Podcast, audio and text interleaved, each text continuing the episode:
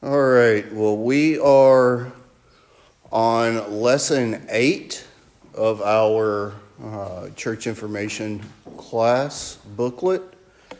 Uh, last week we began what we confess about the Sabbath day in worship, and today we're going to continue that topic. Uh, this is a big topic, and it warrants two weeks.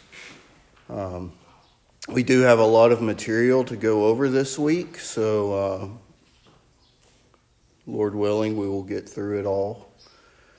And then next week will be the last lesson, um, and we will we will discuss the last lesson, and then uh, for those of you who may be interested in uh, becoming members here, uh, we can begin talks about when to arrange interviews with the session to discuss membership, and uh, we'll go from there uh, as far as arranging a time for during the worship service to take those covenant vows upon yourself. But we are in lesson number eight what we confess about the Sabbath day and worship. Matt, can I get you to open us in prayer? Father, we thank you again for this morning. Um, we thank you, Father, for the teaching that we're about to receive on uh, the Sabbath day. Pray, Father, that we would uh, diligently listen and apply it to our lives. Pray this in Jesus' name. Amen. Amen. Okay, query number five. Uh, we looked at it last week. Uh, and we're going to continue looking at it this week. To the end that you may grow in the Christian life, do you promise that you will diligently read the Bible, engage in private prayer, keep the Lord's Day, regularly attend the worship services, observe the appointed sacraments, and give to the Lord's work as he shall prosper you. Uh, Exodus chapter 20 and verses 4 to 6 gives us the fourth commandment where we uh, gain our understanding of the moral requirement to observe the Sabbath day. Or, oh, I'm sorry. That was last week. This week is the second commandment where we where we get the moral command in how to worship God. Uh, Thou shalt not make unto thee any graven image or any likeness of anything that is in heaven above or that is in the earth beneath or that is in the water under the earth. Thou shalt not bow down thyself to them nor serve them, for I, the Lord thy God, am a jealous God visiting the iniquity of the fathers upon the children unto the third and fourth generation of them that hate me, and showing mercy unto thousands of them that love me and keep my commandments. So last week we looked at the fourth commandment and the Sabbath day and the importance of the Sabbath day, what's required of us, what are our duties, what's forbidden. Uh, in, in the fourth commandment, the sins that are forbidden in the fourth commandment. Today we are going to consider the second commandment, uh, how we are to worship God. The first commandment tells us who we are to worship.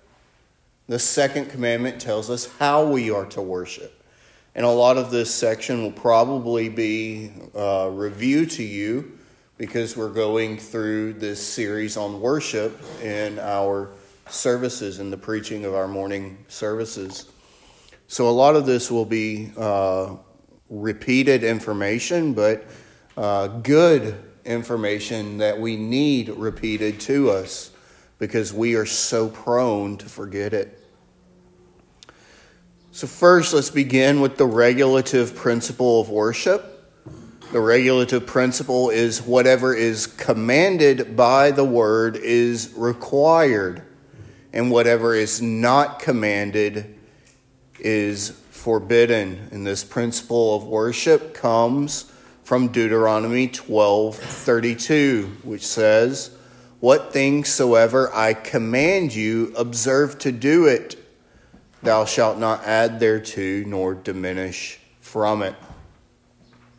And so the opposing principle, the opposite uh, principle that many in uh, the church, in Christianity as a whole, holds to is the normative principle of worship. And that states that whatever is not forbidden in the word is allowable. But that's contrary to the testimony of the scripture.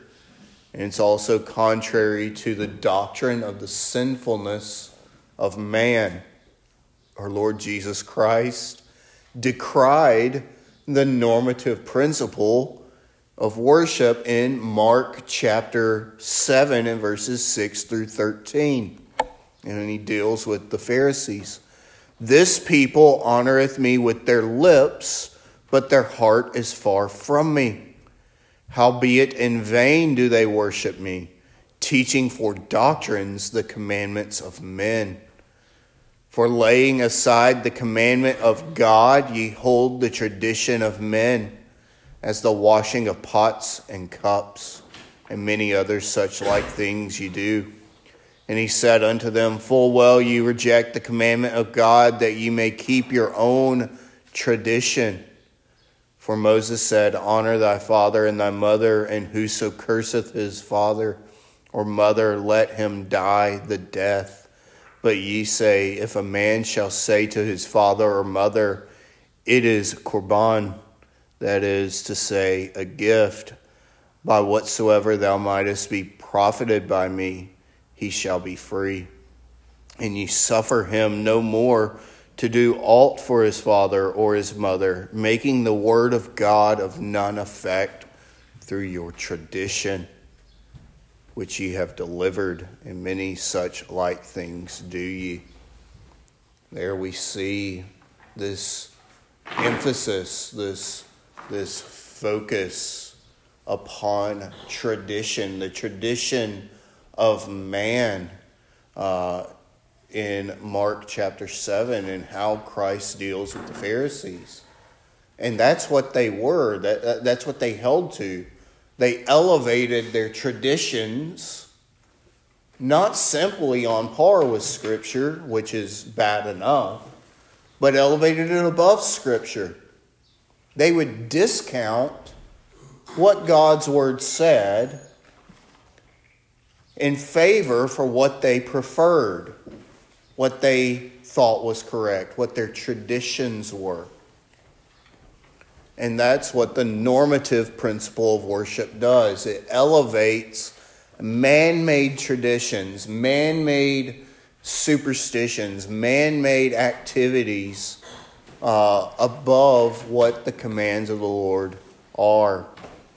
If God has not commanded it, Scripture says it is not to be done in worship in any way, in any form. Do the normative principle have any scripture that they use at all to base their position on, even out of context? Uh, the most popular one that I've heard the normative people use to justify their position is uh, the verse that says, Where the Spirit of the Lord is, there's liberty. And so they will say that because the Spirit has now come and, and dwells among us and in each individual, that there is freedom to do what we want in worship so long as it's not forbidden by God. Uh, so that that's really the one that they point to the most. Um,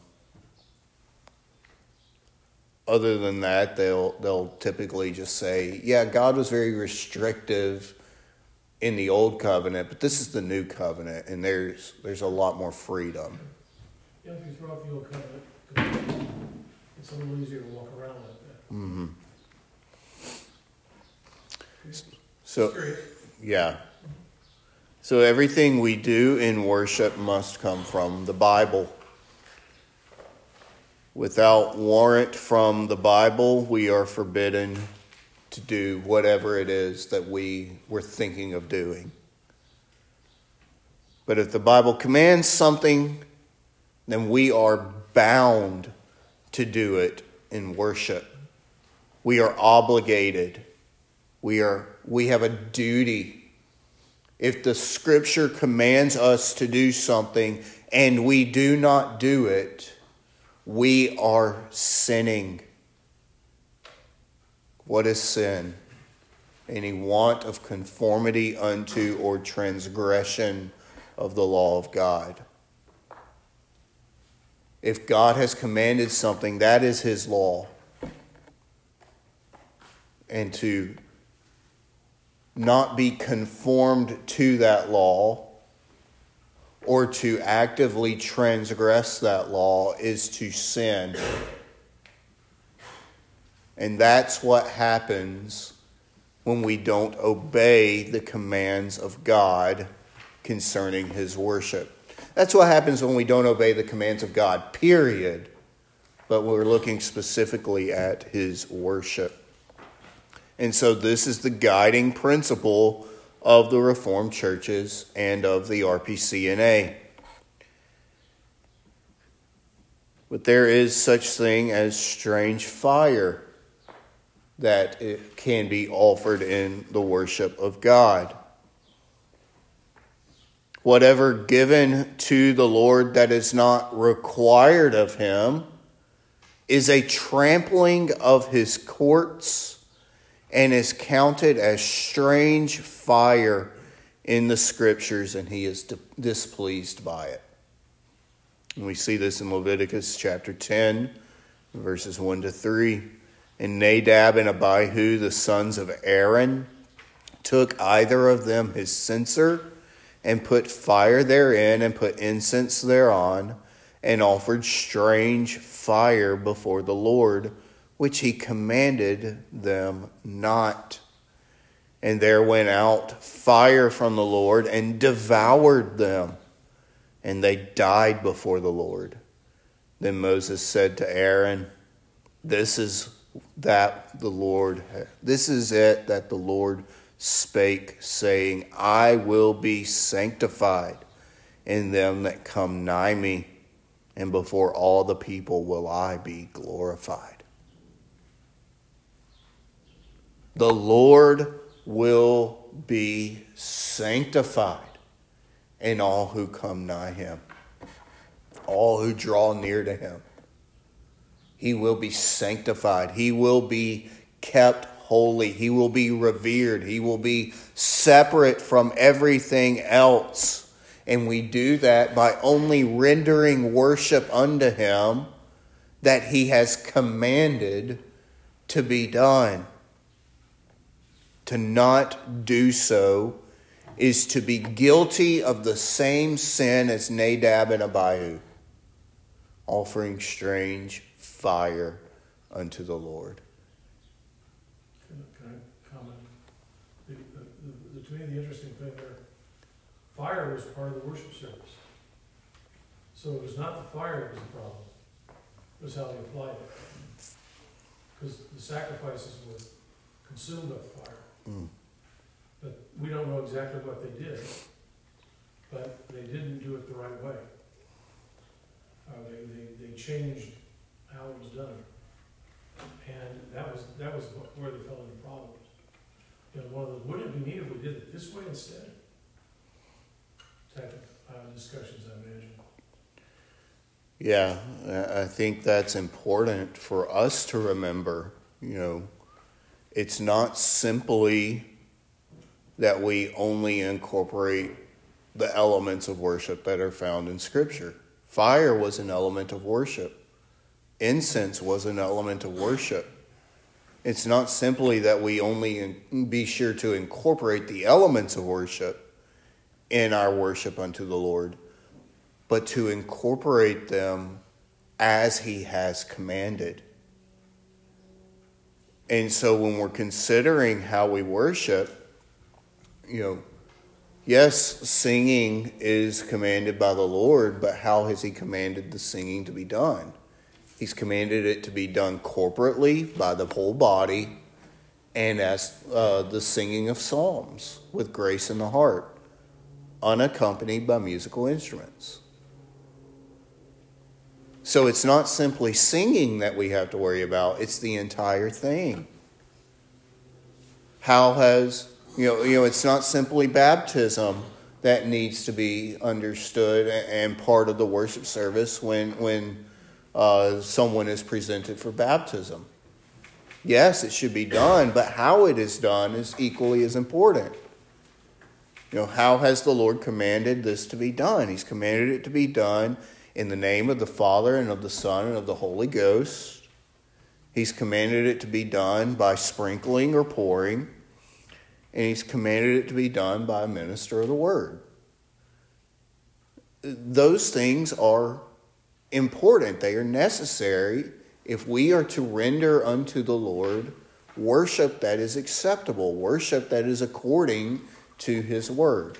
It's not simply the what, it is the how as well. Nadab and Abihu offered the elements of worship fire and incense. But they didn't offer the how as God had commanded. Because it says that they offered strange fire before the Lord, which he commanded them not. They offered unto the Lord something that he had not commanded. It wasn't the elements themselves, it was something else and how they did it that God had not commanded them to do. And so we have to be careful of that.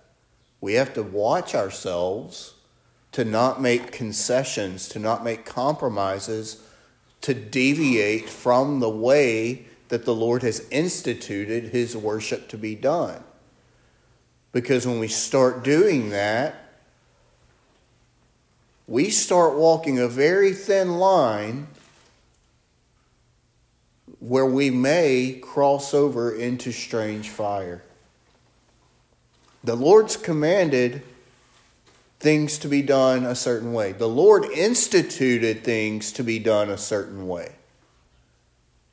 And when we begin deviating from the way in which the Lord instituted something to be done, not simply the what He has instituted, but the way in which He's instituted these things to be done. We're playing on thin ice. Um, and that doesn't mean we can't change things around. But the elements of worship are consistent. I mean, we change around, change the order. Mm-hmm. Or, or do, do, do some of, some, some of the things are tradition. This is how we've always done it. Mm-hmm. Well, that's not the word of God necessarily. So we, we, we, we have some flexibility in what we do. But then on the other hand, we don't have much. And we want to be careful not to cross that line. It's always better to stay over here on the side of the line rather than just skirt it. Because you'll wind up stepping on the line too easily. Yeah. I think of the trip I took in Switzerland driving along and any wrong move, and I was off a thousand foot cliff Mm-hmm. on one side. And it was a country road, it wasn't, you know, with no guardrails, it was, it was a fun ride. Um, Only in Switzerland would they do that. That's It's a slippery slope. It was a slippery slope, yes. Once you're on that slope, as I look down, there is no coming back. Yeah. Yeah, we, we have to be careful. I mean, there is there is no excuse for why we would want to see how close we can get before we begin sinning. We should be asking ourselves, how far away from sin can I be so that I'm in full conformity with what the Word of God says. That should be our mindset. Not how close can we get before we begin sinning. Not how much compromise can we have before we've completely uh, crossed that line. We already know that the road is narrow. That's, that's, that's what they tell us. Mm-hmm. So I think of the guy in Kentucky, they drive in the middle of the road. Um, so you're driving down the road, they all have to, they have to move back over to, to go by each other, because they all drive right in the middle of the road. Mm-hmm. Uh, But they're not used to seeing any traffic. Is this a country road? Yeah, this is, this is down in rural Kentucky, yeah. I'm picking on Kentucky because for all Tennessee and Alabama do the same thing. But I'm- don't drive there very often. I mean, it's the same thing down on my house a little bit too. I mean, it's everywhere. Yeah, uh, I mean that's that.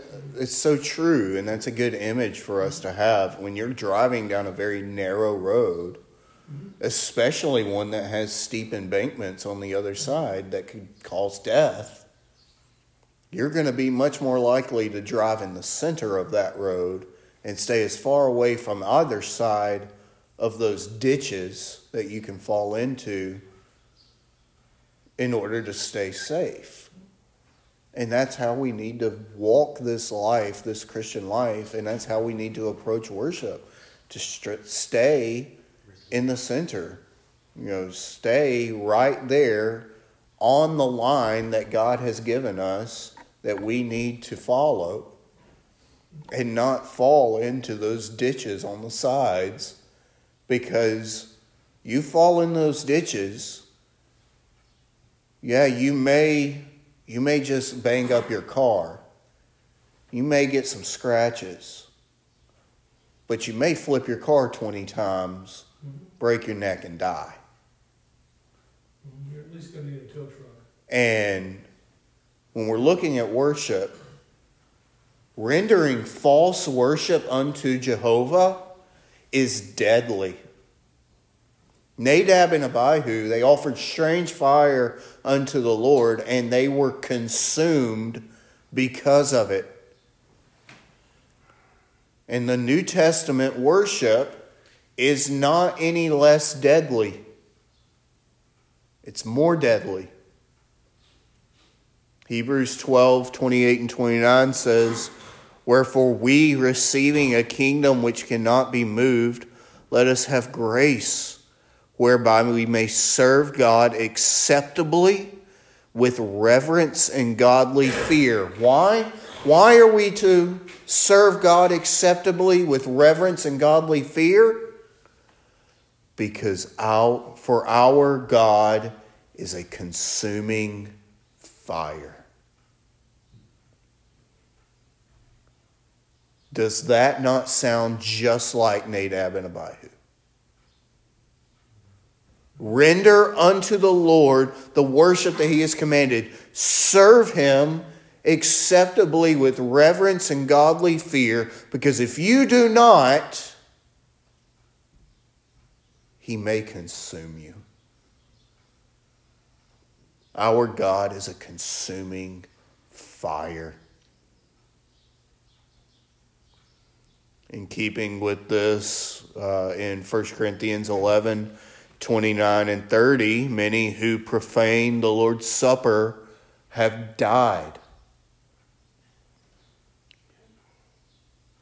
Jesus Christ is the same yesterday, today, and forever. He is a consuming fire, and he is still displeased with worship that he considers strange fire. You know, when we look at the nation of Israel, an argument that's always used in, in combating this is yeah, but that was in the Old Testament times. That doesn't happen now. You don't see people falling dead left and right because of false worship. Look at the Old Testament. How many millions of people, millions of people,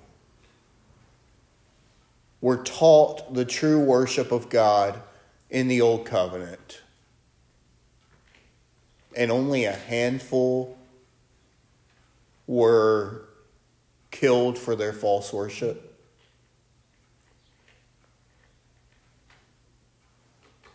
And then look at how many rendered false worship unto the Lord who He was gracious and merciful and didn't consume.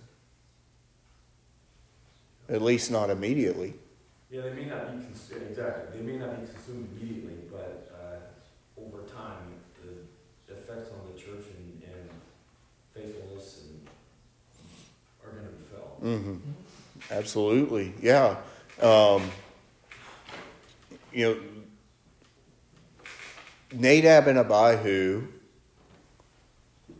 and then the sons of Korah who were consumed by the earth, and all of these other instances of uh, not rendering unto the Lord what He has commanded, and be, and being killed for it. They're all given as examples, physical things that we can put our eyes on to strike fear into our hearts, to show us the need for rendering true worship. And the Lord may not consume every person who renders false worship unto him. But is one person not enough to show you that the Lord will do it?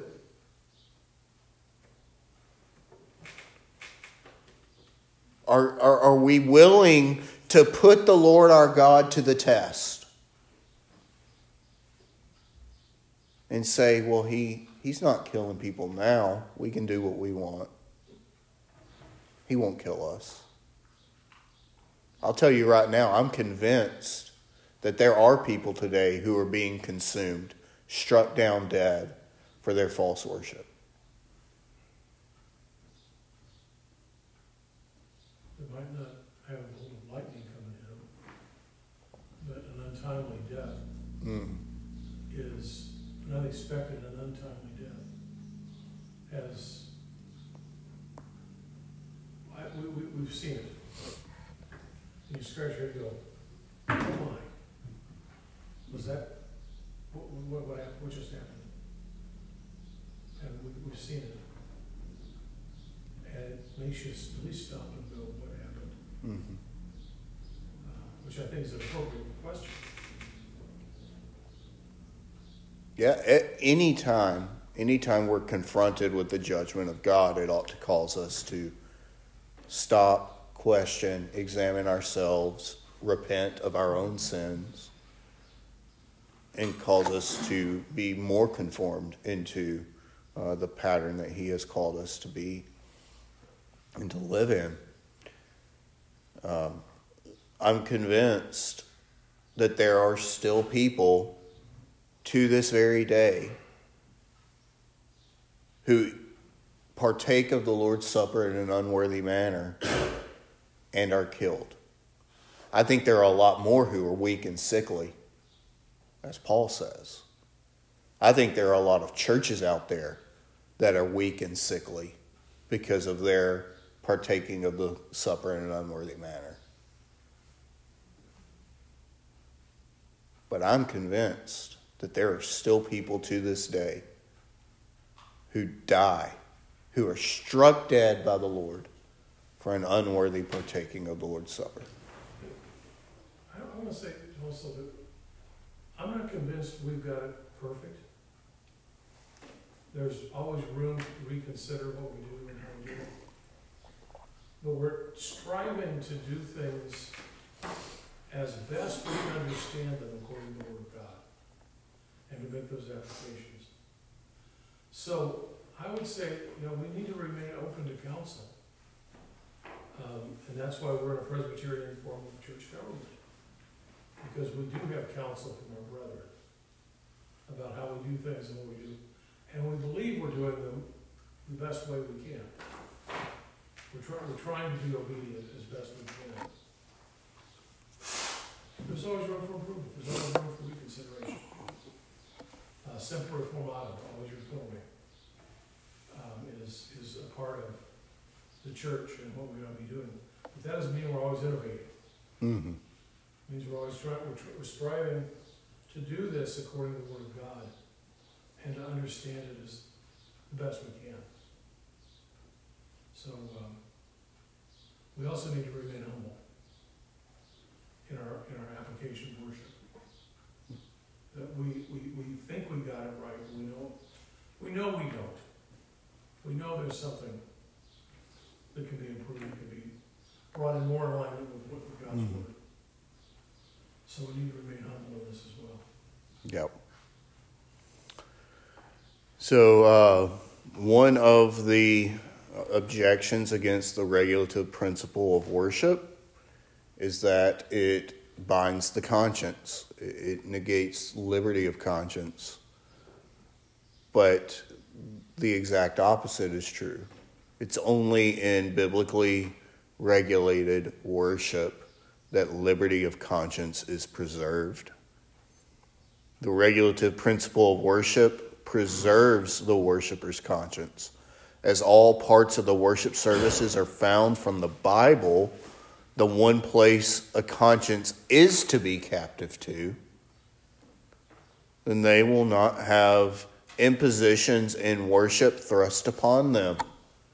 Instead of legalism, the regulative principle is true freedom in worship.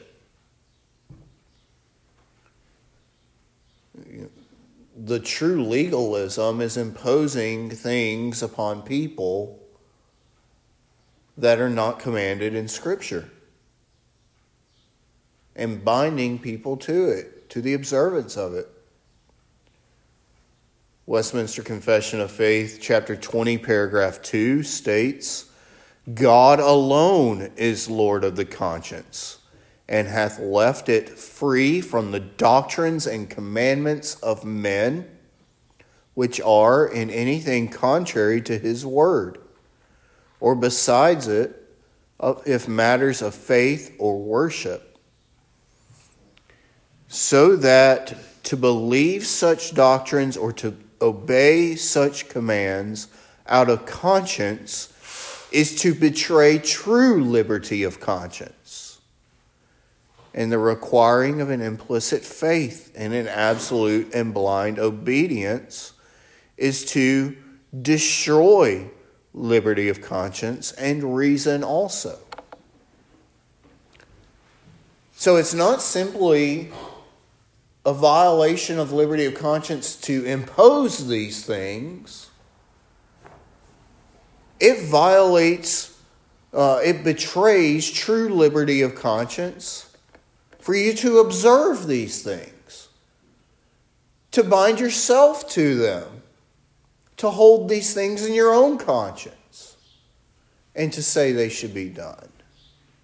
True liberty is only found when one is made a slave to Christ. That sounds oxymoronic, but it's true. The only freedom that can be found is when you become a slave to Christ and obey every one of his commands because his commands are good. They're for your benefit, they're for your good, they're for your edification, for your instruction, for your sanctification. And the doctrines and commandments of men, they cannot be that.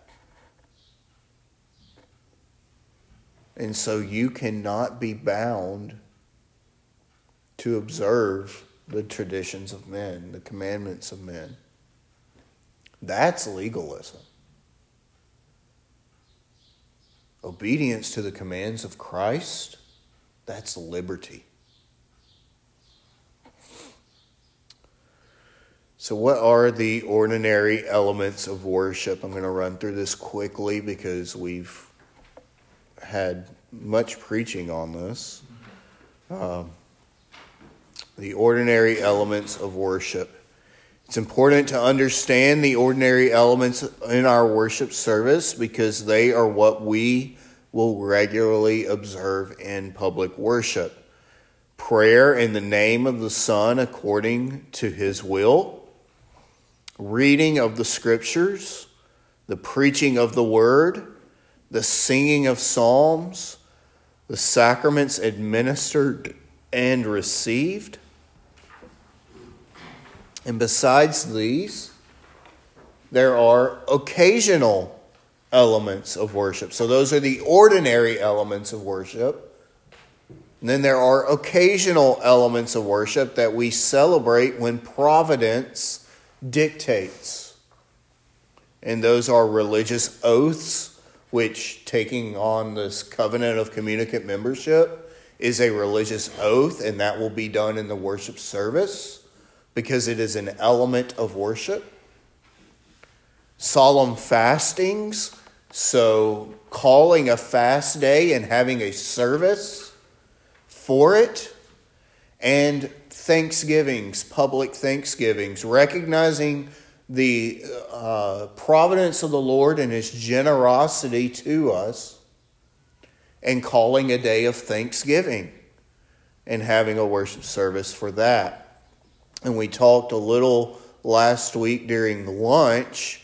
How can we deny uh, the holy days, these set days for observance of religious things, but then also say that it's okay to have days of fasting or days of thanksgiving. And the difference is uh, one is set up by the church as a perpetual thing to be observed uh, concerning religious things in a way that God has not commanded. Whereas days of solemn fasting and thanksgiving are recognitions of God's providence in a single moment and calling a single day to be observed in prayer, in fasting, or in thanksgiving, and having a service towards those ends. It's not a perpetual thing. It's not attaching religious significance to things that the Lord has not commanded us to. We're not instituting holy days when we call days of fasting or thanksgiving. It's simply recognizing the Lord's providence, either recognizing the Lord's providence and how He has caused great judgment upon us, and we call a day of fasting recognizing the Lord's providence, that uh, there's a great uh, sickness or disease, or you know someone is gravely injured and on the brink of death, and calling a day of fasting and prayer for those things, or recognizing the Lord's providence and His blessings to us, and the great things that He has poured out upon us, and then having a day to recognize that and to give thanks unto Him. They're not holy days. They're days that we're called to observe by the Lord. He calls us to do these things. So there's one major difference. But they're not perpetual, they're one time things. Last year, after Synod, uh, the, the Synod uh, set aside a certain day to be a day of prayer and fasting. When that day comes around again this year, I don't even remember when it was, July 20 something, I think, of 2022. When that date comes around this year, we're not doing another day of fasting because last year's Synod had, had called for a day of fasting. It's a one time thing, not to be repeated. The only time you'd call it again is in response to certain providences that you have experienced. If you take the membership covenant, it will be in the worship service because it falls under religious oaths, as I've said. And remember that all parts of the service are worship every part of it prayer, reading of Scripture, preaching, singing, the sacraments, religious oaths, solemn fasting, thanksgiving those are all parts of worship. And so every element of the service must have a worshipful frame, a worshipful spirit, a worshipful demeanor, and we must maintain a worshipful attitude throughout them. Uh, it kills me whenever uh, you talk with one of these big box evangelical uh, church members you know, they ask you about the worship at your church. What are they asking about? Singing. Yeah, they're not asking about how your pastor preaches. They're not asking about the, the pastoral prayer. All they care about is the singing. Our modern evangelical mindset has condensed worship to the act of singing. And that's not true. All of these things are worship. When you pray, you are worshiping. When you read the scripture, you are worshiping. When you sit under the preaching of the word, you are worshiping. When you receive the sacraments administered, you are worshiping. When you take religious oaths and vows upon yourself, you are worshiping. When you fast, you are worshiping. And when you render thanks unto the Lord for his divine blessings, you are worshiping. And you have to remember that. Every part of our service is an act of worship, and you are to be engaged in it.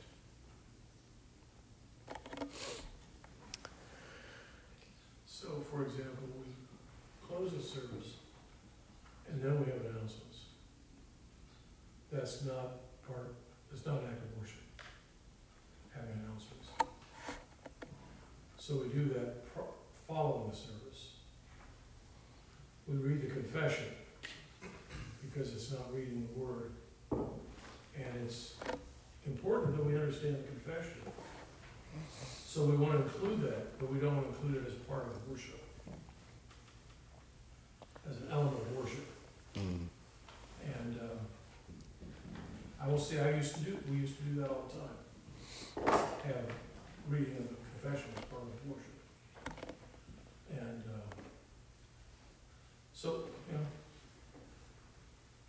was I on the, wa- were we on the edge of going with the precipice? Or in the middle of the road doing that? We should have done it, let's just put it that way, we should have been, as we're doing it now. Not a part of worship, because it's not, it's not the word.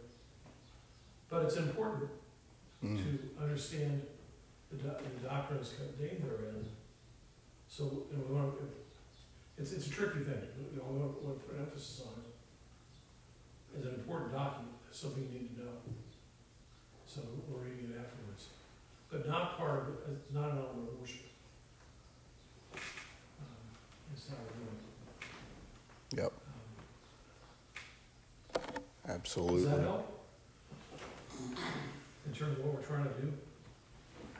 Well, you were speaking about the liberty of conscience, and how uh, there are things in worship that are to be observed, but things change time to time. Sometimes there's, we go towards the middle of the road to make a corrective on the left-hand side, or on the right-hand side. Run off the fact that we um, read the Apostles' Creed, for example. Uh, You would not accept that uh, as proper for the regulative principle of worship, even though we have done this as a church. Mhm.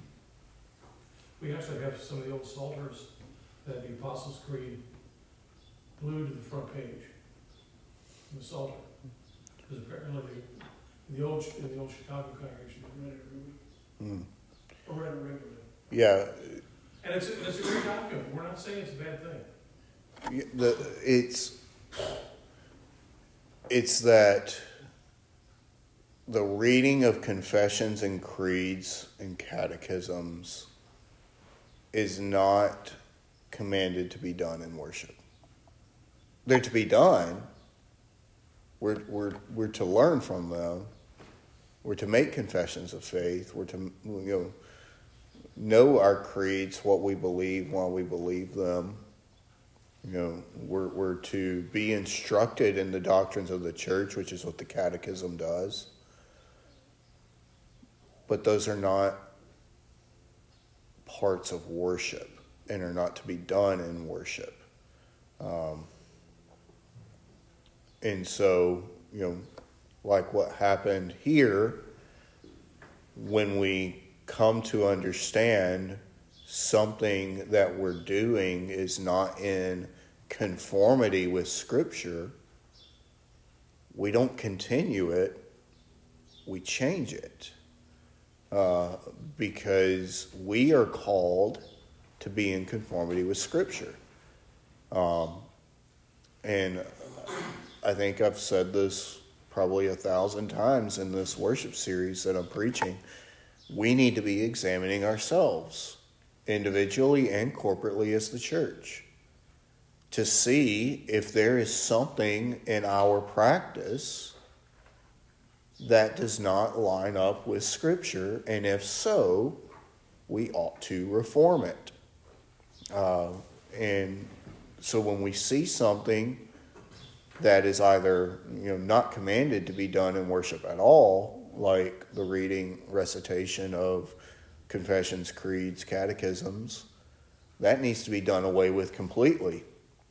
When we see practices that are not in alignment with the way, not just the what, but the way in which God has instituted it, which Christ instituted it, then we ought to seek reformation in conforming our practice to even the way in which it was instituted.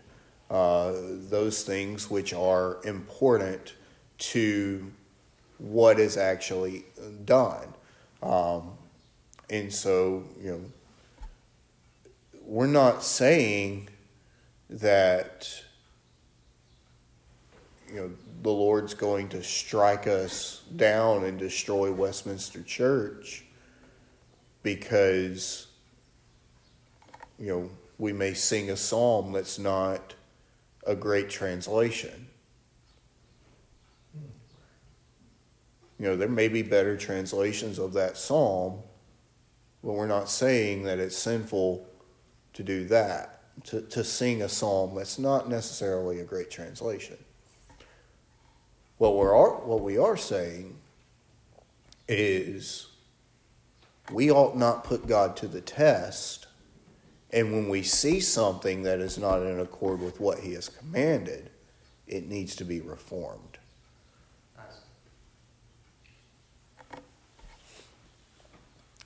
Any other? Yes.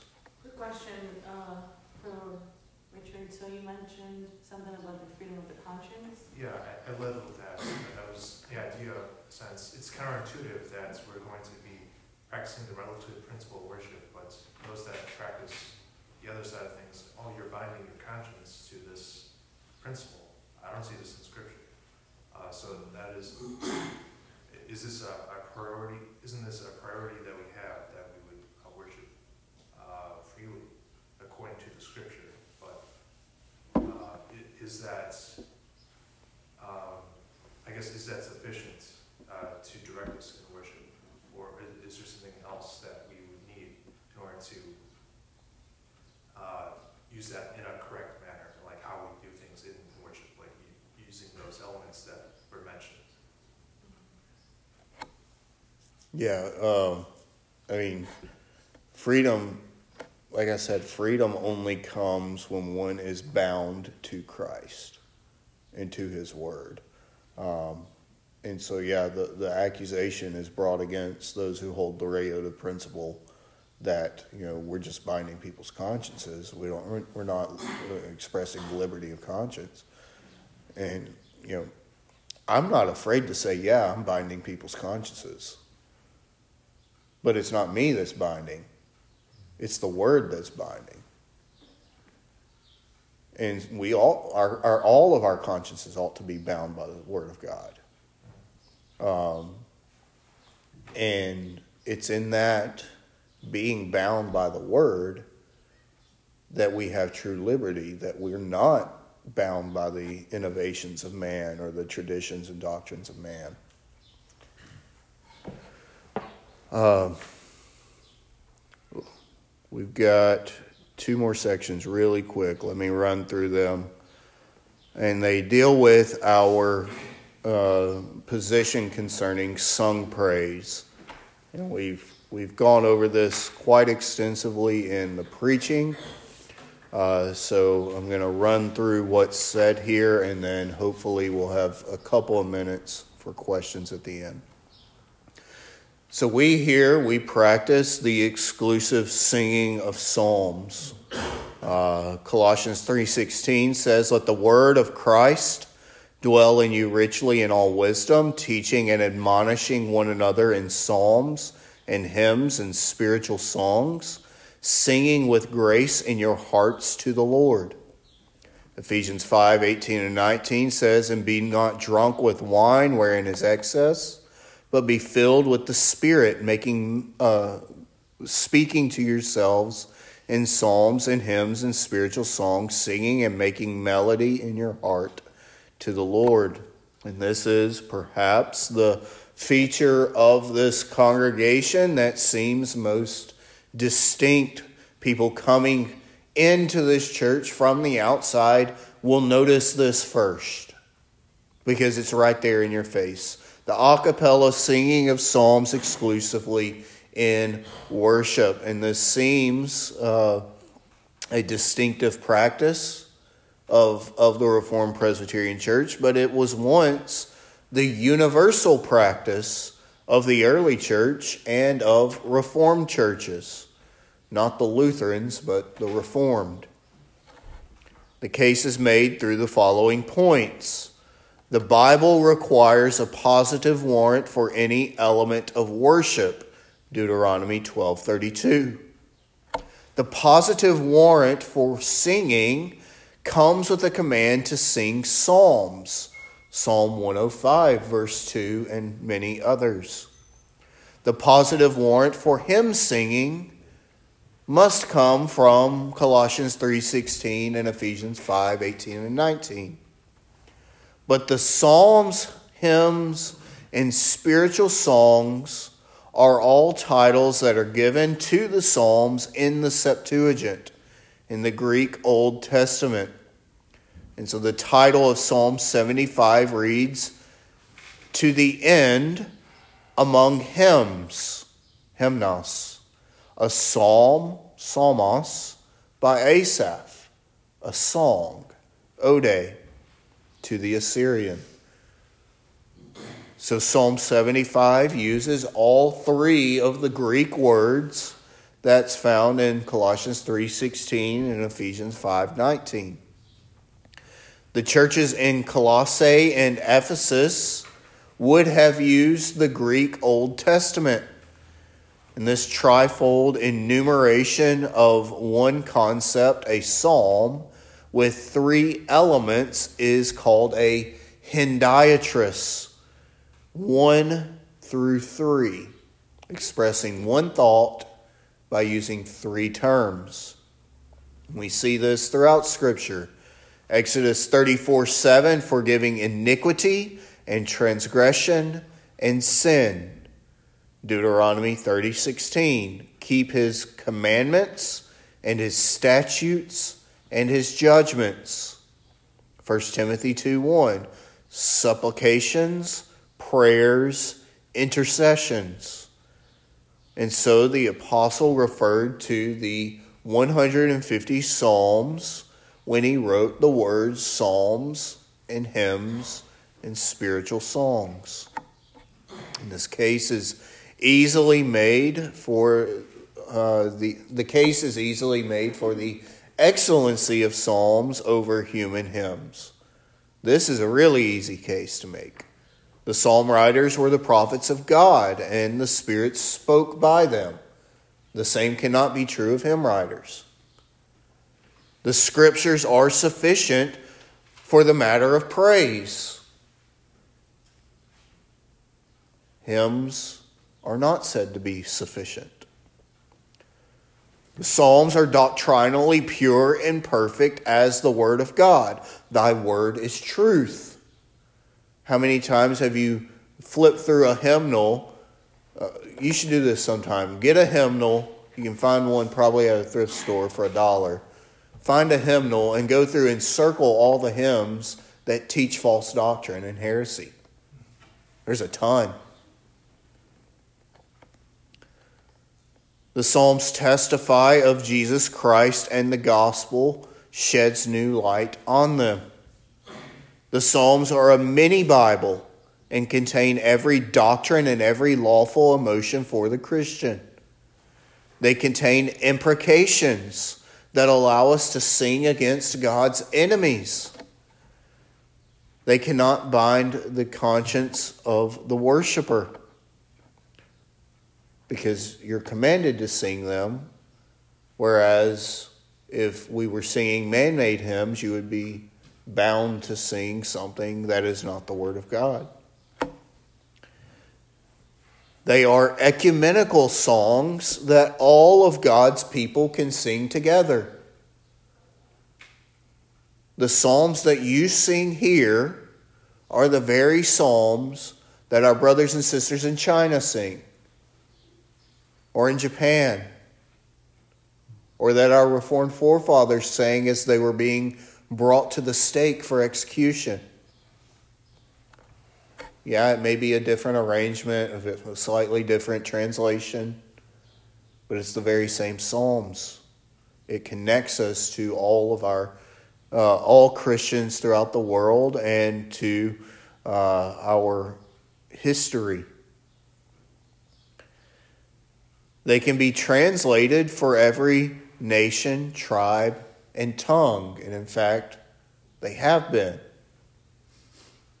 I have psalters at my house in Spanish, Japanese, and Chinese. Um, I know that there is a new Romanian psalter that was just published this past year. They are sung, they were sung by Jesus and are part of our union with Christ's experience. Christ is the voice of the Psalms. The Jews sing them when they are the Jews will sing them when they are ingathered and they will sing them as new songs in Christ. They already sing them now with a veiled understanding.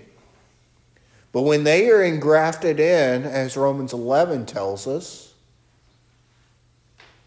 they will sing them as new songs, understanding now their truth in Christ. Uh, I'll let you take the time to look at the historical case that's made. And we sing the Psalms a cappella because the instruments were part of the temple system and this is evident in Second Chronicles chapter 29 and verses 25 through 29. Uh, the sacrificial ceremonial system of the old covenant has passed away and all of those things pertaining to it has passed away and so we see now in Hebrews that the, the true New Testament sacrificial worship is to offer the sacrifice of praise to God continually, that is the fruit of our lips. That is what we are to render unto the Lord, not instruments, but the praise of our lips. And then the Reformed Presbyterian testimony uh, in section 21 6 says the Psalms are to be sung without the accompaniment of instruments, which are not part of the New Testament pattern of worship. Musical instruments were commanded for use with the offering of sacrifices in the Old Testament temple worship. The death of Christ being the perfect and final sacrifice, brought an end to this way of worship. There is neither command for it nor example of the use of musical instruments in the words or practice of Christ and the apostles. The command of the New Testament is to offer the sacrifice of praise, the fruit of our lips. And that's why we worship the way that we do, because God has commanded it to be done. We do not have warrant to add to it or to take away from it. Really quickly, are there any questions or comments on this? Yes. I was thinking about the whole strange fire. Um, would it be considered, you know, how we use the elements? Would it be considered strange fire, like someone's mind wanders off in prayer or reading? You know, th- those sorts of things. Because that's also how we're doing it. since we're all Yeah. worshiping, you know, while we pray, while we read. Yeah, I mean, we are, we're called to worship in spirit and in truth. Uh, we're called to worship and serve God with reverence and godly fear. And so it, it is a, a perversion of the worship when we do those things, when we let our mind wander, when we're not paying attention. You know, um, I, I think I think you can rightly say it's strange fire. Now, obviously, we're talking. There are differences in degrees, and so you know. While it is sinful to let your mind wander during prayer, it is more heinous to uh, you know have the mass. Two totally different things, levels of degrees. And so, yeah, I, I think you can rightly call that strange fire while also understanding that there are greater severity, uh, greater levels of severity that can be attributed to other acts of strange fire. Does that make sense? Yeah, kind of like with the commandments too, Mm-hmm. principles, Yeah. different degrees. I think think some of that is just our nature. God made us that way. To, uh, I found myself sometimes in a sermon, I, you know, the, the, the pastor's moved on, but I'm still going down a rabbit trail in my head. over what was said. Um, Am I wool gathering? Am I simply not paying attention, or am I Yeah. working and trying to understand what's being said. Yes, to all that, Mm. um, you know, but, but part of it's our human nature as well. We, we, um, God has created us this way, to be thoughtful, to be, um, uh, you know, creative and exploring. And, um, while I agree, it's not what we wanna do, uh, Paul said, I, I, all these things I do, I don't do what I should do. Mm-hmm. Um, you know, we, we don't. We, we, we are sinners, fallen, and we continue to fall. But we're also forgiven. And, um, Yeah, and there's a difference between meditating upon something that was said in the sermon and kind of chewing on that mentally and, you know, not continuing mentally with where the pastor's going because you're still chewing on something. There's a difference between that and sitting there in, in the worship service and, you know, thinking in your mind, I wonder what I'm going to be having for lunch today. yeah, so, sometimes I wish you'd just go sit down for a few minutes and pick back up, but that's, let me think about that. But you don't know when those moments are. Yeah. All right. Uh, well, we will conclude our church information class next week, and uh, then we will, uh, the following week, we will pick back up where we left off in our Understanding Biblical Doctrines workbook. So, uh, Richard, can you close us in prayer? Sure. Lord God,